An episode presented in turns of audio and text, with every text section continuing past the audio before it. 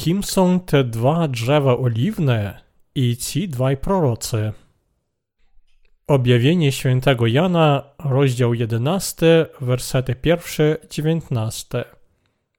Potem dano mi trzcinę podobną do mierniczego pręta i powiedziano Wstań i zmierz świątynię Bożą i ołtarz i tych, co wielbią w niej Boga. Dziedziniec zewnętrznej świątyni pomiń zupełnie i nie mierz go, bo został dany poganom i będą deptać miasto święte czterdzieści dwa miesiące. Dwom moim świadkom dam władzę, a będą prorokować obleczeni w worę przez tysiąc dwieście sześćdziesiąt dni. Oni są dwoma drzewami oliwnymi i dwoma świecznikami, co stoją przed Panem ziemi. A jeśli ktoś chce ich skrzywdzić, ogień wychodzi z ich ust i pożera ich wrogów. Jeśli by zechciał ktokolwiek ich skrzywdzić, w ten sposób musi być zabity. Mają oni władzę zamknąć niebo, by deszcz nie zraszał dni ich prorokowania i mają władzę nad wodami, by w krew je przemienić i wszelką plagą uderzyć ziemię, ilekroć zechcą. A gdy dopełnią swojego świadectwa, bestia, która wychodzi z czeluści, wyda im wojnę, zwycięży ich i zabije, a zwłoki ich leżeć będą na placu wielkiego miasta, które duchowo zwie się Sodoma i Egipt, gdzie także ukrzyżowano ich Pana. I wielu spośród ludów, szczepów, języków i narodów przez trzy i pół dnia oglądają ich zwłoki, a zwłok ich nie zezwalają złożyć do grobu. Wobec nich mieszkańcy ziemi cieszą się i radują, i dary sobie nawzajem będą przysyłali, bo ci dwaj prorocy mieszkańcom ziemi zadali katusze, a po trzech i pół dniach duch życia z Boga w nich wstąpił i stanęli na nogi, a wielki strach padł na tych, co ich oglądali posłyszeli oni donośny głos z nieba do nich mówiący Wstąpcie tutaj. I w obłoku wstąpili do nieba, a ich wrogowie ich zobaczyli. W owej godzinie nastąpiło wielkie trzęsienie ziemi i runęła dziesiąta część miasta i skutkiem trzęsienia ziemi zginęło siedem tysięcy osób a pozostali ulegli przerażeniu i oddali chwałę Bogu nieba. Minęło drugie biada, a oto trzecie biada niebawem nadchodzi. I siódmy anioł zatrąbił, a w niebie powstały donośne głosy mówiące Nastało nad światem królowanie Pana naszego i Jego pomazańca – i będzie królować na wieki wieków, a dwudziestu czterech starców zasiadających na tronach swych przed tronem Boga padło na oblicza i pokłon Bogu oddało, mówiąc Dzięki czynimy Tobie, Panie Boże Wszechmogący, który jesteś i który byłeś, żeś objął wielką Twą władzę i zaczął królować. I rozgniewały się narody, i nadszedł Twój gniew, i pora na umarłych, aby zostali osądzeni, i aby dać zapłatę sługom Twym prorokom i świętym, i tym, co się boją Twojego imienia, małym i wielkim, aby zniszczyć tych, którzy niszczą ziemię. Potem świątynia Boża w niebie się otwarła i arka Jego przemierza ukazała się w Jego świątyni i nastąpiły błyskawice, głosy, gromy, trzęsienia ziemi i wielki grad. Objawienie świętego Jana bardzo ważne dla nas, ponieważ to wszystko jest Słowo Boże. Aby zniszczyć świat, Bóg najpierw powinien spełnić bardzo ważną rzecz, to znaczy po raz ostatni zebrać lud Izraela. Bóg ma również inną ważną rzecz do zrobienia, tak dla Żydów, jak i dla Pogan, czyli powołanie ich do uczestniczenia w pierwszym zmartwychwstaniu i pochwyceniu przez męczeństwo. Biblia szczegółowo objaśnia nam o tym wszystkim i dlatego powinniśmy się dowiedzieć, jak zostaje spełnione zbawienie Boże odpuszczenia grzechów w Nowym Testamencie. Pismo Święte powiada nam o tych rzeczach, ponieważ nie poznawszy ich szczegółowo, możemy pogmatować świętych, sług Bożych i lud Izraela, o których napisano w Księdze Objawienia. Wytłumaczenie. Werset pierwszy. Potem dano mi trzcinę podobną do bierniczego pręta i powiedziano Wstań i zmierz świątynię Bożą i ołtarz i tych, co wielbią w niej Boga. Tu napisano, że z łaski Bożej dzieło zbawienia Żydów od grzechów już się zaczyna. Zmierz tu oznacza, że sam Bóg zainterweniuje, aby zbawić lud Izraela od jego grzechów przy końcu świata. W powyższym urywku z rozdziału 11 powinniśmy skupić uwagę na zbawieniu Żydów od grzechów. To słowo powiada nam, że Ewangelia wody i ducha nadal będzie głoszona pośród ludu Izraela i to oznacza początek planu Bożego, celem którego jest uczynić Żydów ludem Bożym, zbawionym od wszystkich grzechów przez łaskę zbawienia darowanego przez Pana Jezusa. Bóg zapisał słowa objawienia świętego Jana, rozdział 11, aby dać swoje odpuszczenie grzechów również i Żydom przy końcu świata. Zmierzyć w wersetach pierwszym i drugim oznacza ustanowić standard dla wszystkich rzeczy. Bóg rozkazuje zmierzyć swoją świątynię, aby zobaczyć, czy serca Żydów są gotowe otrzymać zbawienie już dla nich zaplanowane. A jeśli ich serca nie są gotowe, to aby ich przygotować, żeby ich serca zostały sprawiedliwe. Werset drugi. Dziedziniec zewnętrzny świątyni pomiń zupełnie i nie mierz go, bo został dany poganom i będą deptać miasto święte czterdzieści dwa miesiące. Bóg dał szatanowi moc deptać pogan w ciągu trzech z połową lat. Dlatego wszyscy poganie powinni jak najszybciej przyjąć do serca Ewangelię wody i ducha, słowo zbawienia w ciągu trzech z połową lat siedmioletniej epoki wielkiego ucisku. Historia tego świata skończy się, kiedy minie połowa wielkiego ucisku i rozpocznie się jego druga połowa. W najbliższej przeszłości nadejdzie czas, kiedy szatan będzie prześladować wszystkich pogan oraz świętych, którzy już zostali zbawieni od wszystkich grzechów. Dlatego poganie powinni otrzymać odpuszczenie grzechów i przygotowywać swoją wiarę męczeństwa przed pierwszymi trzema z połową latami ucisku. W tym czasie lud Izraela również będzie się męczyć od strasznego ucisku w ciągu pierwszych trzech z połową lat, ale wtedy oni również wyznają, że Jezus jest ich Zbawicielem. Wreszcie lud Izraela otrzyma zbawienie od wszystkich grzechów w ciągu pierwszych trzech z połową lat wielkiego ucisku. Powinniśmy zrozumieć, że Bóg pozwoli Żydom otrzymać przebaczenie grzechów nawet w ciągu epoki wielkiego ucisku. Werset trzeci. Dwom swoim świadkom dam władzę, a będą prorokować obleczeni w worę przez 1260 dni. Bóg w osobliwy sposób podniesie dwóch świadków jako swoich sług dla ludu Izraela.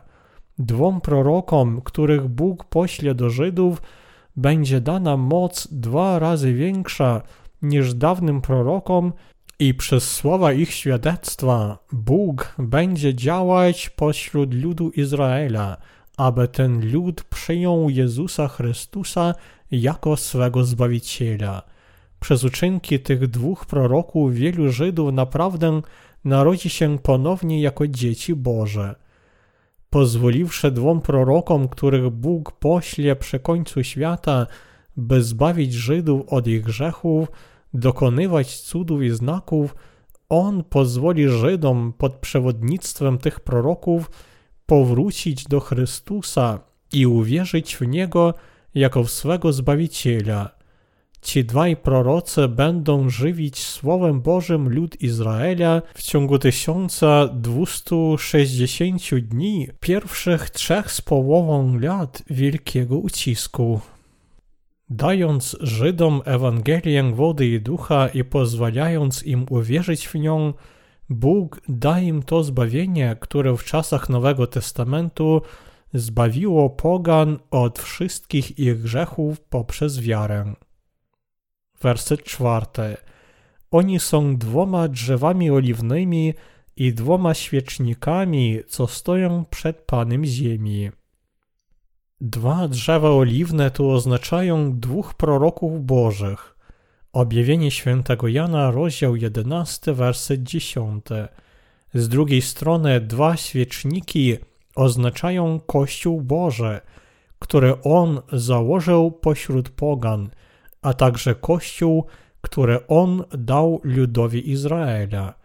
Bóg zbudował swój Kościół tak pośród Żydów, jak i wśród nas, pogan, i nadal będzie spełniać swoje plany zbawienia dusz od grzechów aż do ostatniego dnia. Przez dwa drzewa oliwne i dwa świeczniki Bóg powiada nam, że podobnie jak On podniósł swoich proroków w czasach Starego Testamentu, aby zbawić Żydów od grzechów, i działał przez tych proroków, przemawiając do nich, tak samo kiedy przyjdą dni ostateczne, on podniesie z ludu Izraela dwóch proroków, którzy będą głosić Jego słowo i przeprowadzi Żydów do Izraela przez tych proroków. Żydzi nie wzięli na poważnie sług Bożych, którzy byli pogańskiego pochodzenia i nie słuchali tego, co ci słudzy Boga mówili. Oni wiedzą wszystko o systemie ofiarnym i o proroctwach Starego Testamentu, dlatego prorocy Boga dni ostatecznych muszą powstać z ludu Izraela. Żydzi tak dobrze znają Pismo Święte, że nawet w biegu mogą wyrecytować całe pięcioksiąg. Dlatego oni nigdy nie uwierzą w to, co im powiedzą słudzy Boga pochodzenia pogańskiego. Ale słudzy Boga, usłyszawszy Ewangelię wody i ducha, którą teraz głosimy, powstaną z ich własnego ludu. Kiedy wierzący w Ewangelię wody i ducha powstaną z ich własnego ludu, z nich również wejdą powołani przez Boga dwaj prorocy – którzy będą im wyjaśniać i głosić Słowo Boże, i tylko wtedy Żydzi uwierzą. Ludzie Izraela poznają, że ci dwaj świadkowie to prorocy, posłani i podniesieni przez samego Boga, aby zbawić ich od grzechów przy końcu świata. Ci prorocy będą korzystać z wielkiej potęgi, podobnie jak słudzy Boga w Starym Testamencie, których Żydzi dobrze znali – i któremu ufali. Dlatego Żydzi na własne oczy zobaczą potężne cuda, które będą spełniać ci dwaj świadkowie. Wtedy ludzie Izraela powrócą do Jezusa Chrystusa i uwierzą w Pana. Kiedy oni, podobnie jak my, wyznają Jezusa Chrystusa jako Syna Bożego i swego Zbawiciela, wtedy będą mieć taką wiarę jak my, czyli również zostaną zbawieni poprzez wiarę w Ewangelię wody i ducha. Ci dwaj świadkowie będą wyjaśniać Słowo Boże i żywić słowem lud Izraela w ciągu 1260 dni, w czasie tych siedmiu lat wielkiego ucisku, podobnie jak my z wami, którzy jesteśmy poganami czasów Nowego Testamentu, zostaliśmy zbawieni poprzez wiarę w Ewangelię wody i ducha, tak samo Bóg pozwoli Żydom dostąpić zbawienia przy końcu świata poprzez wiarę w tę Ewangelię wody i ducha. Jak werset czwarty powiada nam, oni są dwoma drzewami oliwnymi i dwoma świecznikami, co stoją przed Panem Ziemi. Biblia nazywa tych dwóch świadków dwoma drzewami oliwnymi.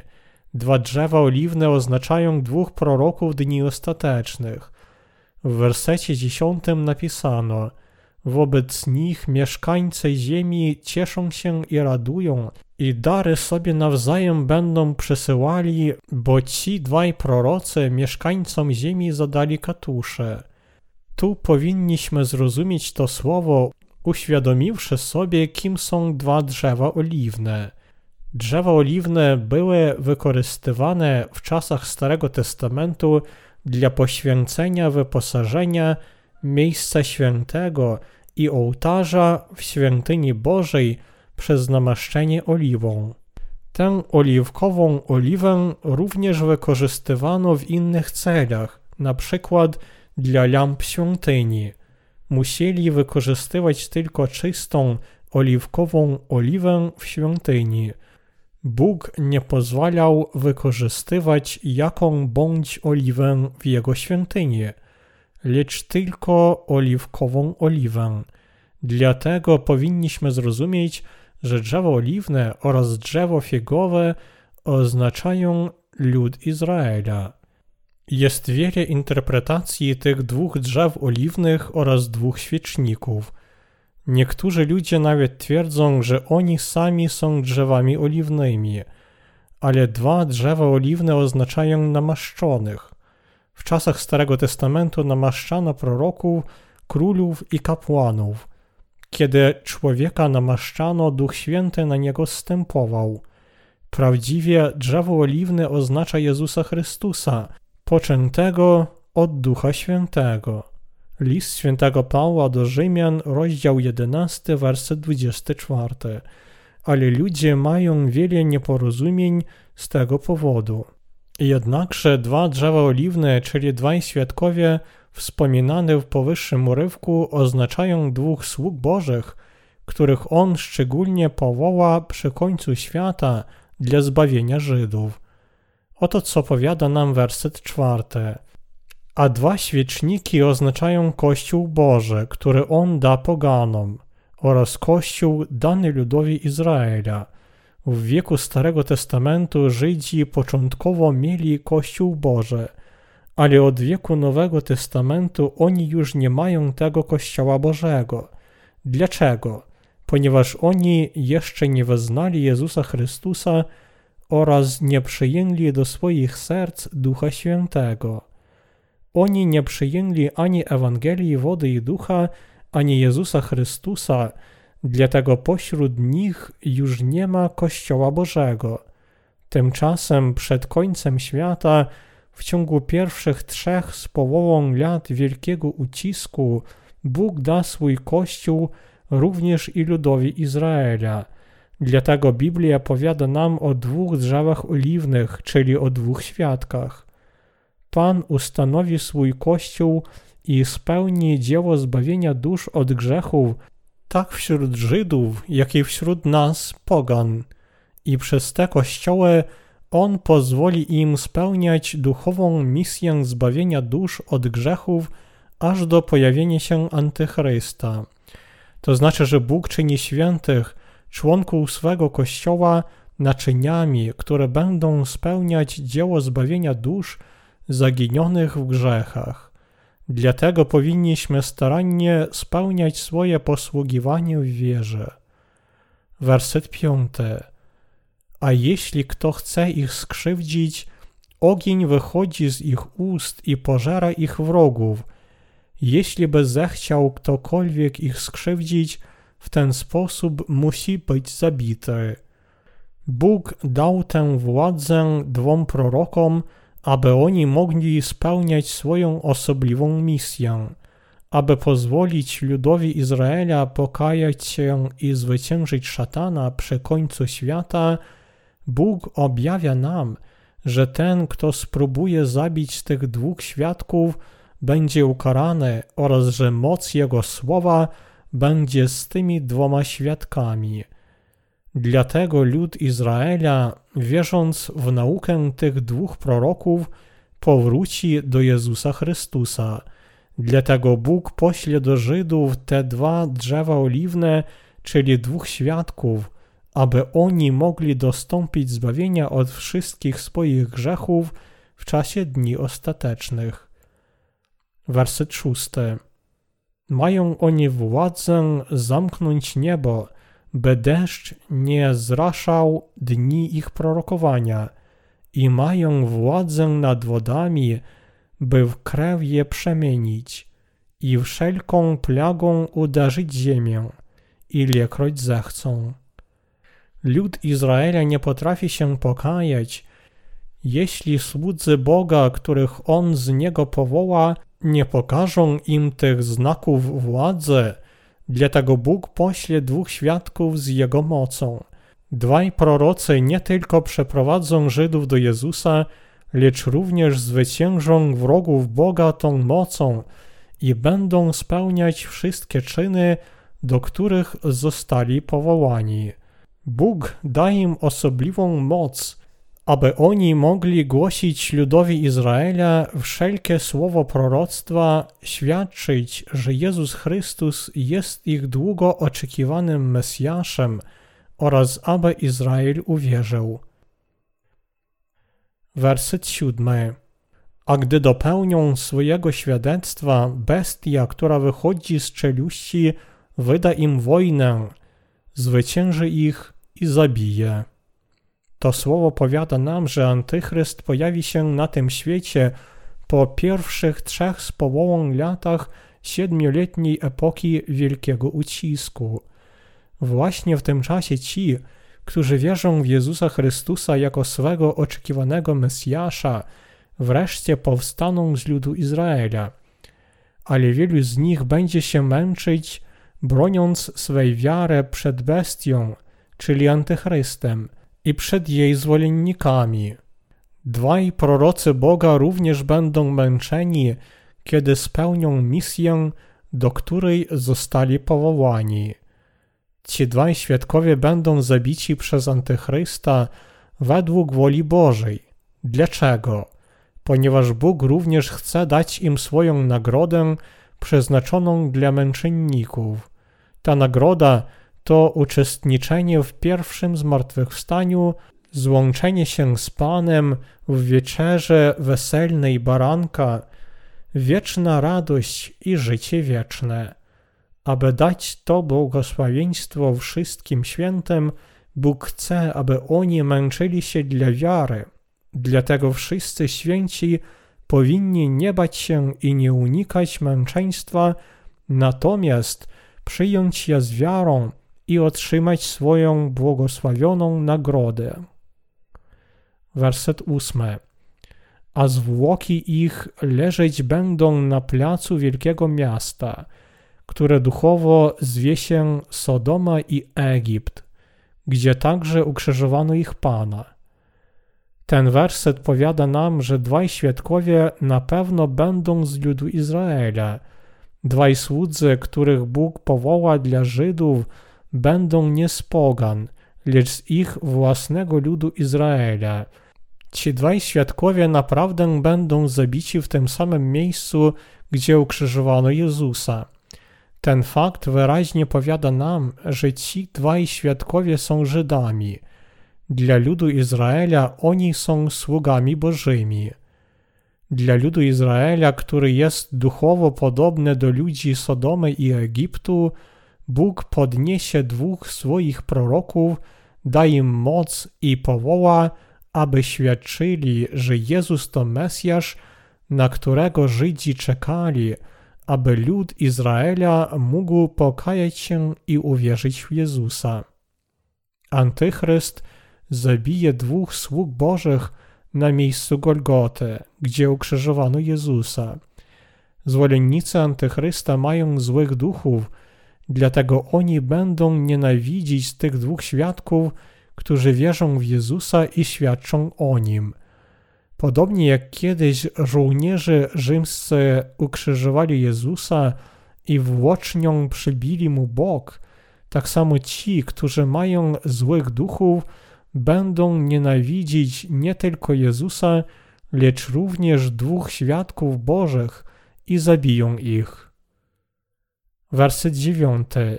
I wielu spośród ludów, szczepów, języków i narodów przez trzy i pół dnia oglądają ich zwłoki, a zwłoki ich nie zezwalają złożyć do grobu. Wśród ludu Izraela również są ci, którzy nie wierzą w Jezusa Chrystusa jako swego Zbawiciela. Zobaczywszy śmierć cielesną tych dwóch sług, dwóch drzew oliwnych, ci ludzie napełnią się poczuciem triumfu i by podnieść to poczucie zwycięstwa, oni nawet nie złożą zwłok swoich ofiar do grobu. Ale ich zwycięstwo będzie zrujnowane, kiedy Bóg wskrzesi z martwych dwóch świadków i wtedy oni zaczną się bać Boga. Oni będą gratulować sobie śmierci dwóch sług Bożych, lecz to długo nie potrwa, ponieważ oni wkrótce zrozumieją, że Antychryst nie może się równać z Jezusem Chrystusem i wtedy będą pełni rozczarowania i pustki. Ci ludzie nienawidzą słowo proroctwa Bożego głoszone przez dwóch proroków.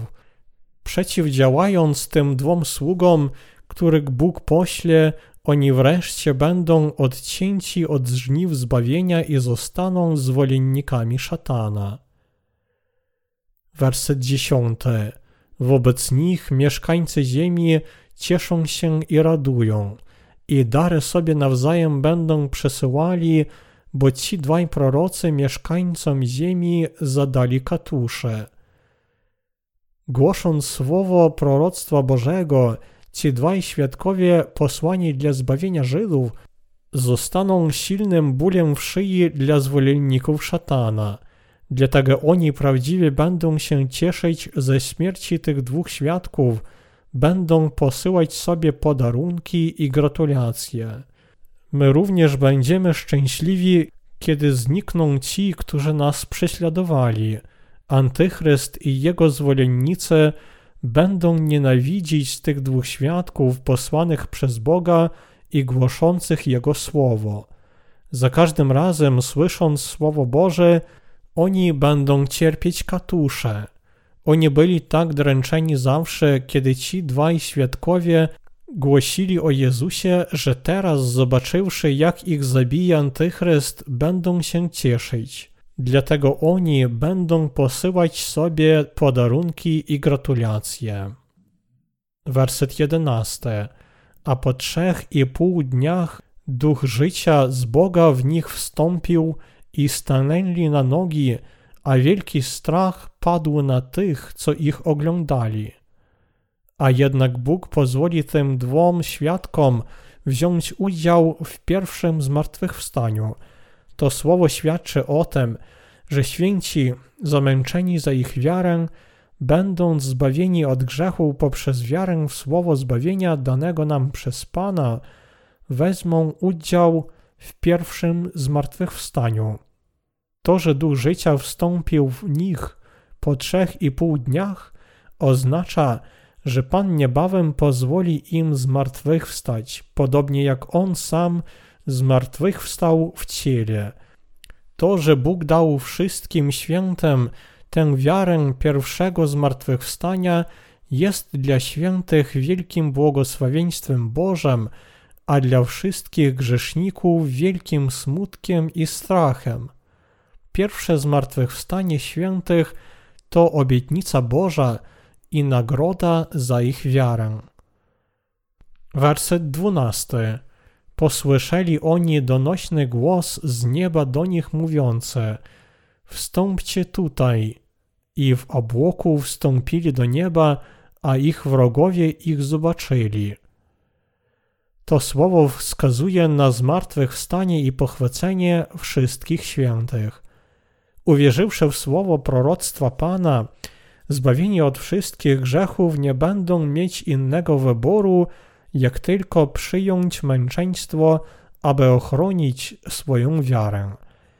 Ten werset objawia nam, że Pan wskrzesi z martwych i zabierze powietrze wszystkich tych świętych. Święci i słudzy Boga, zamęczeni za ich wierność Panu, będą błogosławieni wzięciem w powietrze, pochwyceniem, dzięki ich wierze w Pana.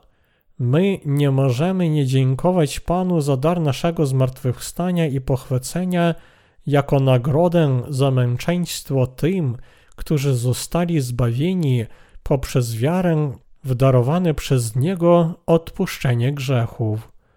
Bóg Ojciec da zmartwychwstanie i pochwycenie wszystkim tym, którzy przeciwdziałają Antychrystowi i będą się męczyć z wiarą w daną przez Pana Jezusa Ewangelię wody i ducha. Powinniśmy uwierzyć w to. Zmartwychwstanie i pochwycenie świętych jest błogosławieństwem zbawienia pochodzącego od ich wiarę w daną nam przez Boga Ewangelię wody i ducha.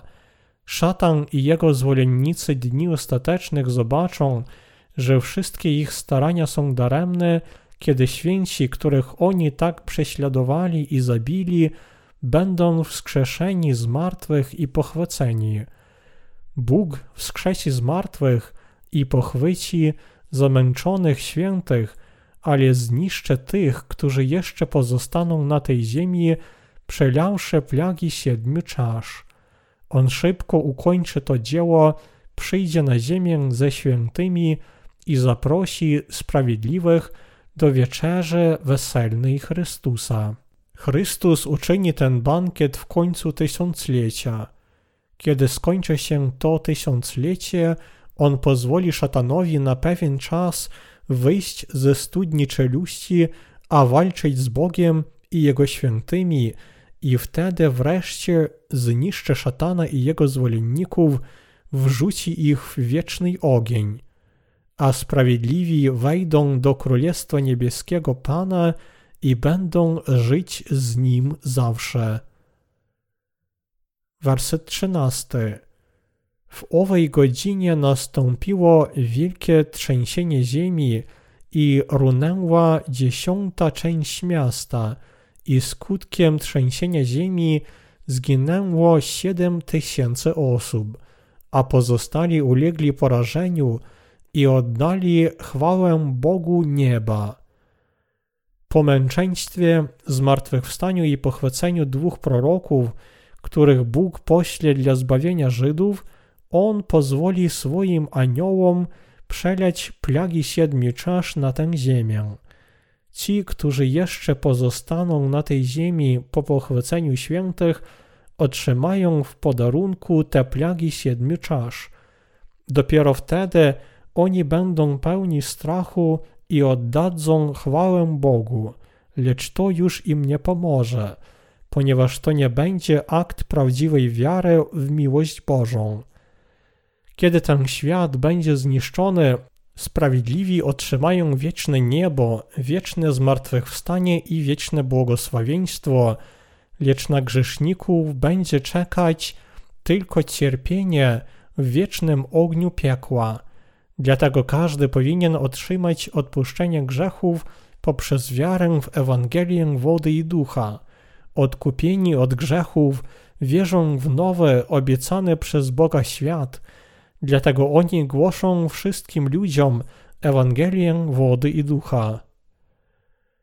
Werset 14.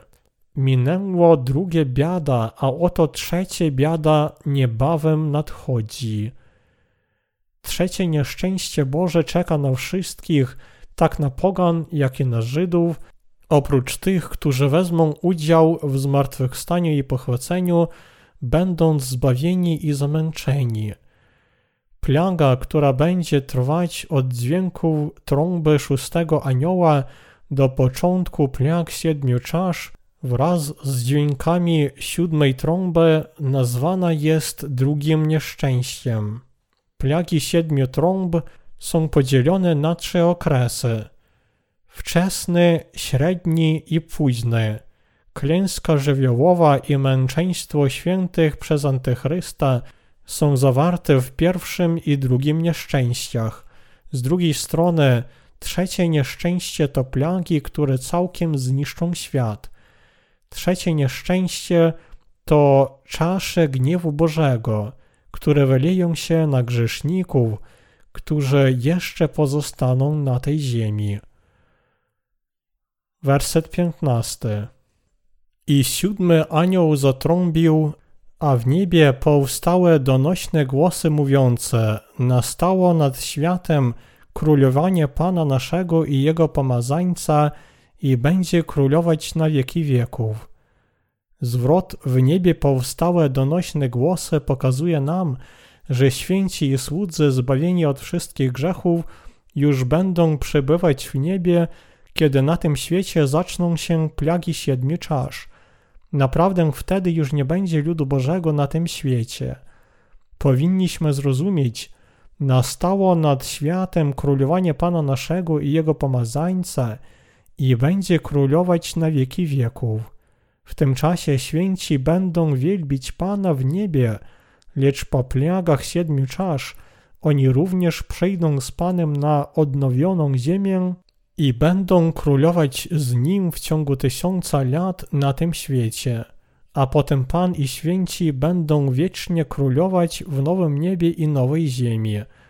Aby zbawić nas od grzechów, przez cały ten czas Chrystus służył nam jako służący, zamiast królować nad nami jako król. On darował nam łaskę, uczyniwszy dziećmi Bożymi tych, którzy wierzą w Ewangelię wody i ducha jako w swoje zbawienie. Będąc wiecznym królem dla nas, Chrystus również pozwoli swemu ludowi królować wiecznie. Aleluja. Dziękujcie Panu. Werset 16. A dwudziestu czterech starców zasiadających na tronach swych przed tronem Boga padło na oblicze i pokłon Bogu oddało. Bóg jest warty wszelkiej chwały. Wszyscy zbawieni od grzechów powinni upaść na twarz, oddawać cześć i chwalić Boga. Chrystus, który spełnił dzieło zbawienia grzeszników, jest warty pochwały i uwielbienia wszystkich świętych i wszystkich stworzeń na wieki wieków. Werset 17. Mówiąc, Dzięki czynimy Tobie, Panie Boże Wszechmogący, który jesteś i który byłeś, żeś objął wielką Twą władzę i zaczął królować. Aby wiecznie królować ze swoim ludem, Chrystus zwycięży szatana i otrzyma wielką moc od Boga Ojca. Pan naprawdę będzie królować wiecznie. On jest tego wart. Wielbień Go, ponieważ Pan, który zmył wszystkie grzechy świata, wybawił wszystkich tych, którzy wierzą w Ewangelię wody i ducha, a także osądził swoich wrogów, jest warte otrzymać majestatyczną moc i królować wiecznie. Prawdziwie wszyscy ci, którzy wyznają władzę Bożą, raz na zawsze ubiorą się w chwałę wielbienia Boga z wszechmogącą mocą i miłością Pana. Werset 18. I rozgniewały się narody, a nadszedł Twój gniew i pora na umarłych, aby zostali osądzeni i aby dać zapłatę sługom Twym prorokom i świętym i tym, co się boją Twojego imienia, małym i wielkim, i aby zniszczyć tych, którzy niszczą ziemię. Jednocześnie z plagami siedmiu czasz nastąpi rujnowanie ciała tych, którzy pozostali poganami duchowo. To słowo powiada nam, że wtedy nadejdzie czas, kiedy Bóg będzie sądził wszystkich jako sędzia wszystkiego, nagradzając swoich sług proroków świętych i tych, którzy go czczą, a niszcząc tych, którzy przeciwdziałają i nie korzą się przed Jego wolą. Pan pośle sąd gniewu swego na tych, którzy nie wyznają Jego władzy, lecz pozwoli świętym mieć udział w chwale wraz z Nim. To znaczy, że Pan został sędzią wszystkiego, dobra i zła. Kiedy Pan usiądnie na swoim tronie jako król narodzonych ponownie i będzie sądził wszystkich, wszyscy grzesznicy i sprawiedliwi świata otrzymają sprawiedliwy wyrok. W tym czasie, jako werdykt swego sądu, Pan da świętym niebo i życie wieczne, a grzesznikom wieczne rujnowanie i karę piekła. Władza Jezusa Chrystusa i błogosławieństwo królowania Jego ludu będą trwać wiecznie. W tym czasie skończy się pierwszy świat i będzie założony świat drugi, Królestwo Chrystusa. Werset 19. Potem świątynia Boga w niebie się otwarła i arka Jego przymierza ukazała się w Jego świątyni, a nastąpiły błyskawice, głosy, gromy, trzęsienia ziemi i wielki grad. Bóg da swoim świętem sprawiedliwym swoje błogosławieństwo życia w Jego świątyni. Wszystkie te rzeczy spełnią się według słowa obietnicy Bożej dla ludzkości w Jezusie Chrystusie. Królestwo Boże rozpoczyna się ze słowem proroctwa Bożego i kończy się spełnieniem tego proroctwa. Wszystkie obietnice Boże od zmartwychwstania i pochwycenia świętych do ich udziału w weselnej wieczerze baranka z Panem Jezusem i błogosławieństwa wiecznego królowania zostały dane tak ludowi Izraela, jak i nam, poganom. On także nie robi różnicy między zbawieniem Żydów w czasie dni ostatecznych, a naszym zbawieniem i wszyscy tak samo potrafią przyjąć męczeństwo w tym okresie, a następnie On daruje nam takie same zmartwychwstanie i pochwycenie i ubierze nas w równą chwałę. Słowo powiada nam, że choć Żydzi i my, poganie, jesteśmy różnymi narodami według ciała, wszakże jesteśmy równi przed Bogiem duchowo. Wielu ludzi twierdzi i wierzy, że narodzeni ponownie będą pochwyceni przed początkiem siedmiu lat wielkiego ucisku, ale to nie jest prawda. Według Biblii ludzie zawsze będą słyszeć prawdziwą Ewangelię i otrzymywać zbawienie w ciągu pierwszych trzech z połową lat siedmioletniej epoki wielkiego ucisku. Następnie pojawi się antychryst, święci będą się męczyć, a po ich zmartwychwstaniu i pochwyceniu nastąpi wieczerza weselna baranka Chrystusa, która pozwoli świętym królować z nim w ciągu tysiąca lat. Święci powinni mieć dokładną wiedzę czasu swego męczeństwa, zmartwychwstania i pochwycenia. Bez wiedzy tego czasu oni będą ciągle błąkać się w zmieszaniu i umrą w nim duchowo. Ci, którzy mają dokładną wiedzę o patrzności Bożej co do dni ostatecznych, mają nadzieję na zmartwychwstanie i pochwycenie i dlatego będą starannie służyć Ewangelii. Ci, którzy wiedzą, że na tej ziemi nie ma nadziei, powinni mieć taką nadzieję, jak narodzeni ponownie poprzez wiarę w Ewangelię wody i ducha. Święci będą się męczyć z wiarą w Słowo Boże. Wiara, która może rozpoznać znaki czasu, jest koniecznie potrzebna w tym wieku – już prawie nadszedł czas przyjścia strasznych plag i nieszczęść na cały świat i pojawienie się Antychrysta. Teraz nadszedł czas obudzić się ze snu. Powinniśmy pamiętać, że będziemy musieli przeżyć prawie wszystkie plagi wielkiego ucisku.